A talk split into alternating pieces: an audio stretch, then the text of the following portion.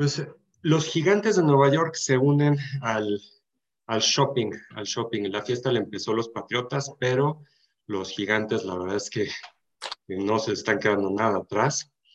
Vemos de los principales movimientos el receptor Kenny Goladay, que ahorita era la, la joya de la, de la corona, el receptor estrella que era de Detroit, ¿no? ya, ya con los gigantes, eh, un cornerback Adore Jackson de, de, Titans, o sea, van en serio los gigantes. ¿Tú qué opinas, Marcos?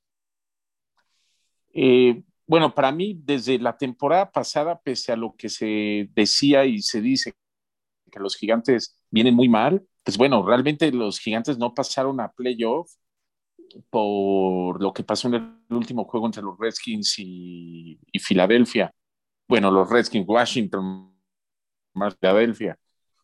Pero eh, la realidad es este, que yo no los veía tan como flan. Y bueno, y como dices, es decir, sí ya traen varios refuerzos fuertes. Y, y bueno, y qué bueno, los gigantes siempre han sido uno de los equipos contendientes, ¿no? De la liga. Sí, estoy viendo que están forrados, o sea, en todos lados. A la cerrada Cal Rudolph, ¿no? El que era de, de, Minnesota, de por sí ya tenían uno de los mejores corredores de, la, liga, de la liga en Saquon Barkley.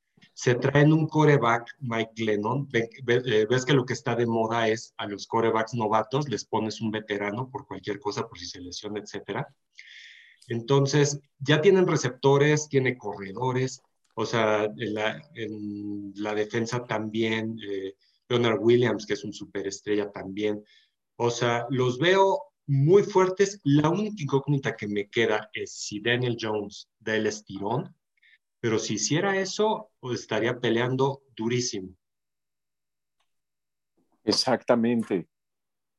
Eh, incluso se especulaba en algún momento, ¿no? Si había cambio de coreback, pero eso se, luego, luego se, eh, eh, se dijo que no, ¿no? Es decir, no era una opción.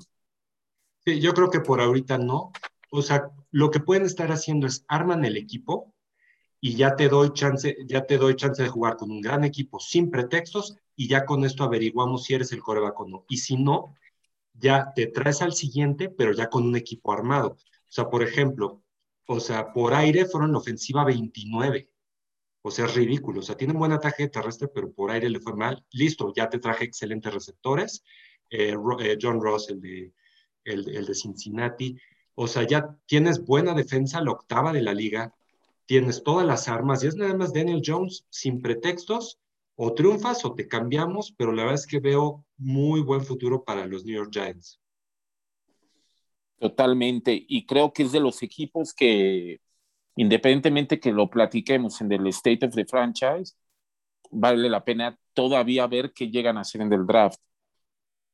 Sí, claro. Sí, o sea, no pasan a play, o sea, ellos tienen la onceava todavía, les quedan nueve millones de dólares, o sea, probablemente ya no puedan hacer mucho en la agencia libre, probablemente ya se acabaron el dinero, pero todavía tienen la once, o sea, los gigantes pueden hacer muchas, pero muchas cosas. Yo espero un resurgimiento, si no es este año y sobre todo que su división no ha sido la más fuerte, fue la más débil el año pasado, en esa división, o sea, yo creo que va a estar muy divertida eh, probablemente se la llevan o muy cerrado con Dallas. Y, pero, me da gusto que este tipo de, de, equipos de tradición resurjan.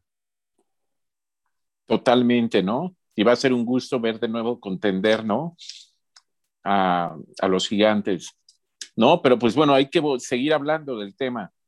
Sí, por supuesto. Amigos del podcast, este, nos vemos en la próxima. Abrazo. Abrazo.